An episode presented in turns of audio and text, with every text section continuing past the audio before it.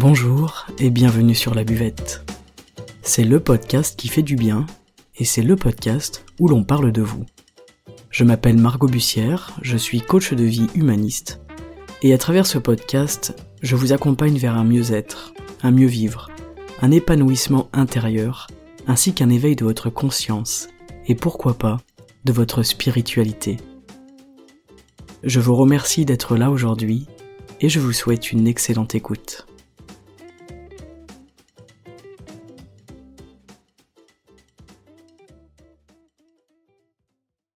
Salut les amis et bienvenue. Cette semaine, je vais vous parler de quelque chose de fort, de quelque chose de fondamental. Euh, on va parler de votre essence, on va parler de, du bon moment, de l'existence des crises, du changement. Bref, c'est un épisode qui va certainement vous secouer, euh, mais c'est toujours une bonne chose. Cette semaine, j'étais avec une coachée qui me parlait de la sensation qu'elle avait que sa vie ne lui convenait plus. La sensation que ses choix passés n'étaient plus aujourd'hui des choix avec lesquels elle était en accord que euh, ces choix-là ne résonnaient plus en elle aujourd'hui, qu'elle se sentait coincée, qu'elle se sentait prise au piège dans une vie qu'elle avait elle-même façonnée, mais dans laquelle aujourd'hui elle se sentait trop à l'étroit. Elle m'expliquait bien que ses passions ont été mises de côté au fur et à mesure du temps, que sa vie sociale, sa vie amicale ne la comblait plus forcément, qu'elle souhaitait plus, en fait, plus de relations et des relations plus qualitatives, un boulot dans lequel elle s'épanouissait et, euh, et un mode de vie qui lui correspondait mieux. Bref, en un mot, elle m'a raconté qu'elle n'était pas épanouie dans sa vie, et que c'était la raison pour laquelle elle venait me voir. Je lui ai donc demandé pour quelle raison est-ce qu'elle reste dans cette configuration de vie si ça ne lui convient pas. Elle m'a répondu J'attends le bon moment. Et là, je me suis dit Ok, il faut absolument que je parle de ça dans un podcast parce que j'entends ça trop souvent et moi-même, je me suis dit tellement de fois J'attends le bon moment. Voilà, on va essayer de parler un petit peu de ça aujourd'hui. Donc je lui ai demandé depuis quand est-ce que vous attendez le bon moment? Et là, je pense qu'elle a eu une petite prise de conscience dans ses yeux, quelque chose qui a quelque chose qui a changé, elle a eu la gorge un peu nouée et elle m'a dit quatre ans. Ça fait quatre ans que cette personne, que cette femme absolument formidable attend le bon moment pour changer sa vie. Donc cet épisode aujourd'hui, il s'adresse à celles et à ceux qui ont besoin de changer quelque chose dans leur vie, pour s'y sentir bien, pour s'y sentir mieux, pour se sentir à sa place, pour se sentir en paix, épanoui, et surtout pour vivre une existence qui a du sens, c'est très important. Donc, selon vous, auditeurs et auditrices, en quatre ans, concernant euh, l'histoire de notre coaché, euh, est-ce que ce moment ne s'est-il jamais présenté? À votre avis, est-ce que ce moment ne s'est vraiment jamais présenté? Selon vous, ce sera quand le bon moment? Donc ces questions-là, on se les pose pour la personne euh, en question, mais c'est intéressant de se les poser pour nous. Est-ce que dans ma vie, depuis tant d'années là, ce moment, il ne s'est vraiment jamais présenté? Et ce sera quand le bon moment? Et je crois qu'il n'y a jamais de bon moment, entre guillemets, euh, ou plutôt je crois que le bon moment c'est maintenant. Je crois que c'est tous les jours le bon moment, à chaque instant. C'est le bon moment de faire quelque chose pour s'épanouir et pour vivre pleinement, même si c'est une petite action, même si c'est un petit pas. On n'est pas obligé de changer les choses de manière euh, brutale et, et complètement chaotique, pas du tout. Mais en fait, chaque jour, c'est le bon moment pour mettre quelque chose en place, pour avoir une réflexion qui soit qualitative de ce côté-là, qui nous aide et qui nous fasse avancer. Alors, je me suis posé plusieurs questions pour cet épisode. Je me suis dit pourquoi est-ce qu'on croit attendre le bon moment? Pourquoi est-ce qu'on croit qu'on doit justement attendre et se dire auquel bon moment il viendra? Et la seule réponse que, je retrouve et qui est commune d'ailleurs à un peu toutes les, philosophies, les théories hein, qu'on peut trouver à, à ce niveau-là, ben c'est parce qu'on a peur. C'est parce qu'on a peur et c'est normal.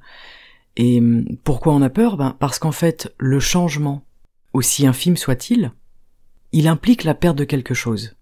Ça peut être la perte d'un boulot, la perte d'un conjoint, la perte d'un mode de vie, mais ça peut aussi être tout simplement la perte euh, d'une habitude, d'un fonctionnement, d'un schéma qui se veut rassurant. Et cette perte, qu'est-ce qu'elle implique? Elle, à son tour, eh bien, elle implique de laisser du vide. Et le vide, c'est extrêmement anxiogène pour l'être humain, vous le savez, l'être humain a horreur du vide. Alors on passe notre temps à combler ces vides-là, pour surtout ne jamais ressentir cette sensation qu'on estime inconsciemment comme la pire des sensations à ressentir dans notre existence.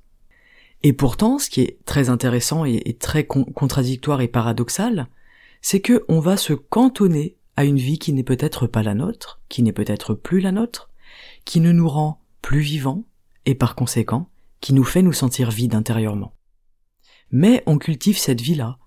On cultive l'illusion du plein avec, je sais pas, beaucoup de, beaucoup d'activités, beaucoup d'objets, beaucoup de possessions, beaucoup de vêtements, beaucoup de biens, beaucoup de chaussures, beaucoup d'amis, beaucoup d'interactions. Puis un jour on se réveille. Un jour on se réveille de ce sommeil intérieur et on prend conscience qu'en fait cette vie qu'on est en train d'habiter, ce n'est plus un bon foyer pour nous. Que cette vie qu'on est en train d'habiter, elle nous limite, qu'elle nous conditionne à jouer un rôle pour le restant de notre vie, euh, un rôle qu'on est déjà épuisé de jouer d'ailleurs. Donc ce dont je suis en train de vous parler aujourd'hui, c'est c'est fort, ça peut être malaisant, ça peut être euh, douloureux, hein, surtout si vous vous reconnaissez dans ce dans ce schéma-là et dans cette phase de vie. Mais je pense que c'est nécessaire d'entendre ça, d'entendre qu'en fait, sans rien faire, sans prendre conscience de ces choses-là, eh bien, on peut se mettre à attendre indéfiniment. Et je vais attendre le bon moment pour me séparer, je vais attendre le bon moment pour faire un enfant, je vais attendre le bon moment pour euh, changer de travail, pour lancer mon entreprise, pour reprendre mes études, pour acheter une maison, pour déménager, pour faire ce voyage dont je rêve depuis toujours, bref, j'attends le faux bon moment pour changer de vie. Et en fait, indirectement, j'attends de ne plus avoir peur, mais ce qu'il faut bien comprendre, c'est qu'on aura toujours des peurs. Elles sont inhérentes à notre condition humaine, euh, elles sont normales, et tout l'intérêt, c'est d'y aller avec nos peurs. Donc, si vous êtes dans ce cas de figure aujourd'hui, eh bien, j'ai envie de vous dire, n'ayez pas peur, mais c'est facile à dire. mais surtout, je vais vous dire, ce n'est pas la fin de quelque chose, c'est le début d'autre chose. Et aujourd'hui, je vais vous inviter à changer votre regard sur ce point-là, qui est très important, je vais vous inviter à regarder non pas ce que vous pensez que vous allez perdre, mais à regarder ce que vous allez gagner à faire bouger les choses. Regardez ce que vous allez gagner à vous mettre en mouvement, à mobiliser votre énergie pour créer votre vie sur mesure, pour créer cette vie qui fait sens au plus profond de vous, celle qui répond à votre nature profonde, à votre destinée, si on croit au destin, euh, ou en tout cas à vos désirs, à votre appel à votre vie. Lao Tse, pour ceux qui connaissent, c'est le père fondateur du taoïsme, lui il nous parle de cette nature originelle. Il nous explique que c'est ce qu'il y a de plus important dans chaque être, et en fait ce n'est pas l'apparence que prend cet être, mais c'est ce qu'il y a de plus profond en lui, qui vient vraiment de son origine, la chose la plus centrale, la plus fondamentale. C'est votre essence en fait, c'est votre essence en tant qu'être vivant. C'est l'immatérialité qui existe en vous, en opposition à la matérialité qui serait votre corps, votre apparence physique, etc. Donc la question aujourd'hui, qui découle un petit peu de ce premier, euh, de cette première partie, de cette première réflexion, eh bien c'est, ok, aujourd'hui est-ce que vous savez qui vous êtes profondément et fondamentalement? Vous qui m'écoutez là, à cet instant-là, vous êtes qui? Au-delà de votre prénom, au-delà de votre nom, au-delà de votre identité sociale et sociétale, au-delà de votre appartenance familiale ou amicale, au-delà de votre métier, savez-vous qui vous êtes? L'idéogramme chinois pour cette notion de nature originelle pourrait se traduire par soi-même dans ce qu'on a de plus originel. Alors, voilà la question. Qui êtes-vous vous-même dans ce que vous avez de plus originel? C'est une question euh, à laquelle je trouve qu'il est difficile de répondre. Peut-être que pour certains ce sera plus facile, il y a des personnes qui seront plus avancées sur ce chemin-là. Moi je suis dans cette quête de ok, qui est-ce que je suis? Dans ce que j'ai de plus originel, et c'est pas toujours facile d'y répondre. Donc là, on peut penser que je m'égare un petit peu avec mes explications, etc., mais en fait, d'une part je ne m'égare pas, mais d'une autre part je m'approche encore plus du sujet. Parce que là on se rapproche de l'essentiel. Parce que ce qui va faire que vous allez être en capacité de prendre un chemin différent pour atteindre ce qui vous appelle, eh bien c'est d'abord de définir d'où vous partez.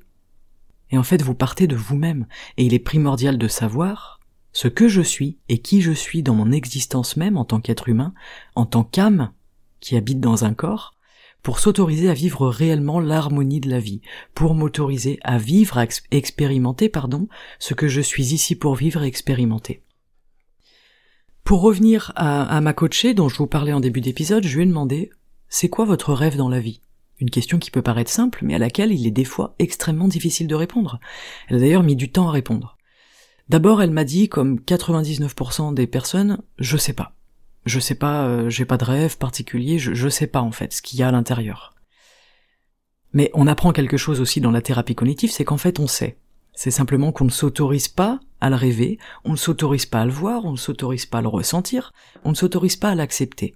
Alors le rôle du coach, c'est d'insister, de prendre un autre chemin justement pour aller chercher l'information pour que la personne en fait elle remonte l'information à sa conscience. Donc je lui dis bah si vous aviez une baguette magique là entre les mains, quelle vie est-ce que vous seriez en train de vivre à cet instant? Et là elle, a su répondre, il y a quelque chose au fond d'elle qui a qui a bougé justement et elle m'a dit ça y est je sais ce qui m'appelle. C'est pour ça que j'utilisais le mot euh, appeler parce que du coup ça m'avait ça m'avait marqué. Et en fait ça n'avait rien à voir avec la vie qu'elle était en train de vivre à ce moment-là, de manière mécanique, une vie euh, qu'elle vivait bien sans, nourrir cette âme qui l'habite en fait. Et dans ses yeux à ce moment-là, c'est toujours fou ce moment hein, où il y a une prise de conscience, ça se voit dans les yeux des personnes. C'est assez dingue.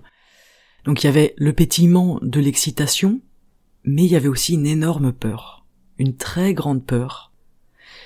Parce qu'en fait, identifier son rêve, ça lui a aussi provoqué la tristesse de ne pas pouvoir le réaliser. C'est assez contradictoire, mais en fait c'est normal. L'appel de cette vie-là, en elle, ça a généré de la peur, ça a généré la peur de ne pas être en capacité de rendre ça réel. Et du coup, de passer à côté de quelque chose, presque de perdre quelque chose, même si finalement ça n'a pas encore été vécu. Mais comme ça y est, c'est présent à l'intérieur et c'est monté à la conscience, c'est comme si ça devait se faire. Bon, j'espère que vous me suivez parce que c'est compliqué d'expliquer euh, ce qui s'est passé à ce moment-là pendant la séance et comment elle me l'a expliqué aussi. Mais vous voyez cette dualité à l'intérieur de chacun d'entre nous là, dans cet exemple-là. J'aspire à des choses, souvent des choses bien plus grandes que moi d'ailleurs sans m'en rendre compte. J'ai des désirs, j'ai des envies, j'ai des appels du cœur, comme on peut les nommer, euh, des élans, et en même temps, paradoxalement, j'ai ces peurs, ces insécurités, ce manque de connaissance de moi-même qui me bloque et qui m'arrête sur ce chemin. Résultat, je ne bouge pas. Je choisis l'immobilité, parce que c'est moins effrayant de rester dans une situation inconfortable mais que je connais et que je crois contrôler, que d'aller vers une situation que j'imagine inconfortable aussi, mais que je ne connais pas, dont je ne connais rien, et sur laquelle j'ai évidemment aucun contrôle. C'est le fameux saut dans l'inconnu. C'est ça sortir de sa zone de confort, hein. C'est ça euh, changer de chemin. Changer de chemin, c'est facile à dire, mais quand on est face à la chose, euh, on aura tous tendance de manière naturelle à convoiter le chemin qu'on connaît déjà, qui se veut rassurant, qui demande le moins d'efforts, le moins d'adaptation, le moins de travail intérieur aussi, qui va procurer le moins d'embûches, le moins de difficultés, le moins de peine, et, euh, et qui nous demande également le moins de courage. Et c'est naturel, c'est humain. Donc surtout, il ne faut pas se flageller, hein, si on est dans cette, euh, dans ce schéma-là. Ici, là, aujourd'hui, il n'est pas question de se dire ok, j'ai fait que des choix de confort, je suis nul. Non, en fait, c'est normal. Ce qui est important de comprendre, c'est que c'est normal. Et dites-vous bien aussi que parfois même, on peut passer notre vie entière à aller à l'encontre de notre nature profonde, de notre essence, de qui on est fondamentalement. Et on va se battre jour après jour pour trouver des moyens d'être épanoui dans cette configuration-là. C'est un peu comme si on essayait de tenir congelé une glace hors du congélateur. Ben, c'est peine perdue. Je vais dépenser beaucoup d'énergie, beaucoup de temps à essayer de maintenir un équilibre qui soit vivable jusqu'au jour où je deviens trop fatigué, trop épuisé pour continuer en fait à faire ça. Et là, je risque de, comme on peut dire communément, péter un câble. Et c'est normal, c'est normal. Donc pourquoi est-ce qu'on a du mal à aller voir réellement qui est-ce qu'on est en tant qu'être vivant? Pourquoi est-ce qu'on a du mal à définir notre nature profonde, à la comprendre, à la voir? Encore une fois, je pense que c'est ce qui différencie le connu de l'inconnu. Je crois que c'est notre rapport à ce que l'on connaît. Et on s'est construit une personnalité en grandissant avec nos schémas, nos modèles, avec les injonctions, avec les règles qui nous ont été imposées, qu'on a ensuite cultivées et prises pour nous, avec les il faut que, avec les tiens-toi bien, fait ce qu'il faut. Et on s'est tellement démerdé pour rentrer dans ce moule figé, qui était figé pour nous, que l'idée de tout déconstruire, de sortir du moule et de découvrir l'inconnu, eh bien nous terrifie. Et je pense qu'il faut un sacré courage intérieur pour emprunter ce chemin-là, celui qui fait peur, le chemin de la connaissance de soi, de l'acceptation, de la lucidité sur soi aussi, de la lucidité sur nos schémas, sur nos configurations, sur nos limites, sur nos croyances. Tout ça, ça demande un sacré courage. Par contre, là où je suis intimement convaincu, c'est qu'en fait chaque être humain en est capable. Parce que c'est en fait notre nature profonde dont il est question, donc elle constitue qui nous sommes. Donc aller à la rencontre de ce, que l'on est, de ce qui constitue ce que l'on est, c'est à la portée de tous, en fait, sans exception. Alors, il faut en avoir envie, ça c'est certain. Euh, il faut en ressentir et en identifier le besoin, surtout. Parfois on va ressentir ce besoin mais on l'a pas identifié, et en fait on se sent mal, mais on sait pas pourquoi. Parce qu'en fait notre besoin c'est peut-être tout simplement de se reconnecter à cette partie-là. Et du coup je vais me sentir mal, dans un mal-être, sans savoir vraiment la cause. Je vais essayer de comprendre, ok, qu'est-ce qui me rend malheureux ou malheureuse dans ma vie? Et en fait c'est peut-être pas forcément notre vie, le matériel, euh, l'endroit où on vit, les relations, le conjoint, la famille, le boulot qui pose problème. C'est peut-être la relation qu'on a avec nous-mêmes, qui est absente, peut-être qu'on est déconnecté, et que ça, ça crée une sensation de vide qui est extrêmement puissante. Cette sensation de vide, elle est dévastatrice. Donc voilà, faut en avoir envie, faut euh, identifier le besoin et en comprendre les enjeux également, et ça va demander peut-être un petit peu de curiosité dans un premier temps, un peu de ténacité, et ça va demander du mouvement intérieur, de la mise en mouvement. Le, podcast, il sert à ça en fait. Vous choisissez de l'écouter, vous faites ce que vous avez à faire, vous êtes dans votre vie, mais en fait, il y a peut-être une fois dans tout le podcast, sur tous les épisodes, une phrase, un mot qui va vous parler et qui va déclencher ce petit mouvement intérieur. Et moi, ça me suffit. Ma mission sur Terre, elle sera accomplie si parfois peut-être ponctuellement quelque chose peut vous aider à créer un petit mouvement intérieur. Chuang Tzu, c'est le, deuxième père fondateur du taoïsme, lui il nous parle des réveils intérieurs justement, et il nous explique que dans notre vie, on va se réveiller plusieurs fois, ce sont en fait des prises de conscience, et que même une fois réveillé, il faut rester prudent et vigilant parce qu'en fait il est bien possible qu'on soit en réalité encore endormi. C'est assez génial. On comprend que des réveils, en fait, on va en vivre une multitude. Et que s'arrêter sur ce que je crois vrai, eh bien, c'est une vision étroite de la vie. C'est une vision étroite de nous-mêmes en tant qu'êtres vivants. On comprend que rien ne dure et que la vie, en fait, elle est mouvante et que la vie, elle est mouvement. Et que des réveils, on va en vivre plusieurs. Ces réveils, on peut les appeler communément des crises aussi, hein. Vous savez, la crise de la trentaine, par exemple. Ce moment où beaucoup de choses bougent chez nous. Un moment de grand cap, de décision. Euh, c'est un moment où le choix du chemin va conditionner mes vingt prochaines années. C'est énorme. Mais il y a aussi la crise de la quarantaine, qui peut-être peut arriver quand je réalise justement que mes choix à 30 ans m'ont mené à un endroit où aujourd'hui je n'ai plus envie d'être. La crise de la cinquantaine, etc. En fait, des crises, il peut y en avoir autant que des réveils. On peut d'ailleurs voir ça comme soit une crise, soit comme un réveil. Et c'est encore une fois une question de regard, mais si je me vois comme un être en crise, je vais vivre une crise. Si je me vois comme un être en réveil, je vais vivre un réveil. C'est hyper, hyper, hyper important, le choix des mots.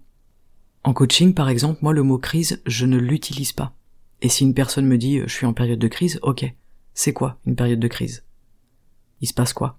T'es en train de t'endormir, t'es en train de te réveiller, t'es en train de bouger, c'est quoi? Et en fait, on en vient toujours par, par dire au final, ouais, en fait, je suis dans une période de transition. Ok, c'est déjà mieux.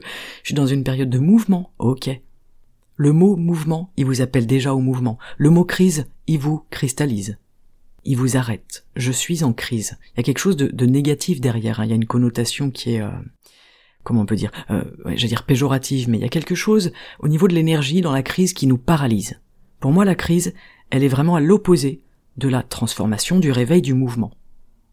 Donc, on appelle ça des crises dans notre société. Hein. Il n'y a pas de pas de souci. Chacun euh, chacun fait ce qu'il veut. Mais si vous vous parlez à vous-même, si vous faites un peu ce travail là dont on vient de parler aujourd'hui, choisissez les mots que vous, que vous employez à votre sujet. C'est quand même très important. Voilà. Donc tout ça, découvrir qui je suis, découvrir ce à quoi j'aspire profondément, ça va aussi avec la capacité que j'ai à me regarder. À me regarder sans mes filtres. Mais vous imaginez bien à quel point c'est compliqué de me regarder avec moins de filtres, hein, de donner moins d'importance à mes schémas et à tout ce que j'ai construit à propos de moi, pour être telle ou telle personne pour être tel être humain, pour me définir comme ça en tant qu'individu. Et la capacité que vous aurez à vous regarder autrement, ça ce sera aussi quelque chose de très puissant. C'est la capacité à vous regarder comme si vous regardiez autre chose que votre construction identitaire. Je crois que le terme construction identitaire dans ce podcast, il est quand même assez central aussi. Hein. L'exercice du miroir, je vous en parle souvent, je sais, je radote. il est primordial, justement, dans tout ça, parce que je vais aller regarder qui je suis. Mais en fait, je ne vais pas regarder mon apparence, je vais pas regarder mon nez, ma peau, mes cheveux, mon corps. Non, non, non. Je regarde mes yeux. Je regarde mes yeux et j'essaye de voir ce qui est là, ce qui est présent dans ce regard, ce qui vit dans ses yeux. Et en fait, je suis en train de regarder mon âme. On dit souvent que les yeux sont les portes de l'âme. Et quand je me regarde dans mes yeux, je suis en train de regarder mon âme. Mais parfois, on a tellement coupé ce lien, on l'a tellement enfoui, on l'a tellement caché au fond de nous, qu'on peut avoir les yeux fermés, entre guillemets, qu'on peut avoir le regard fermé.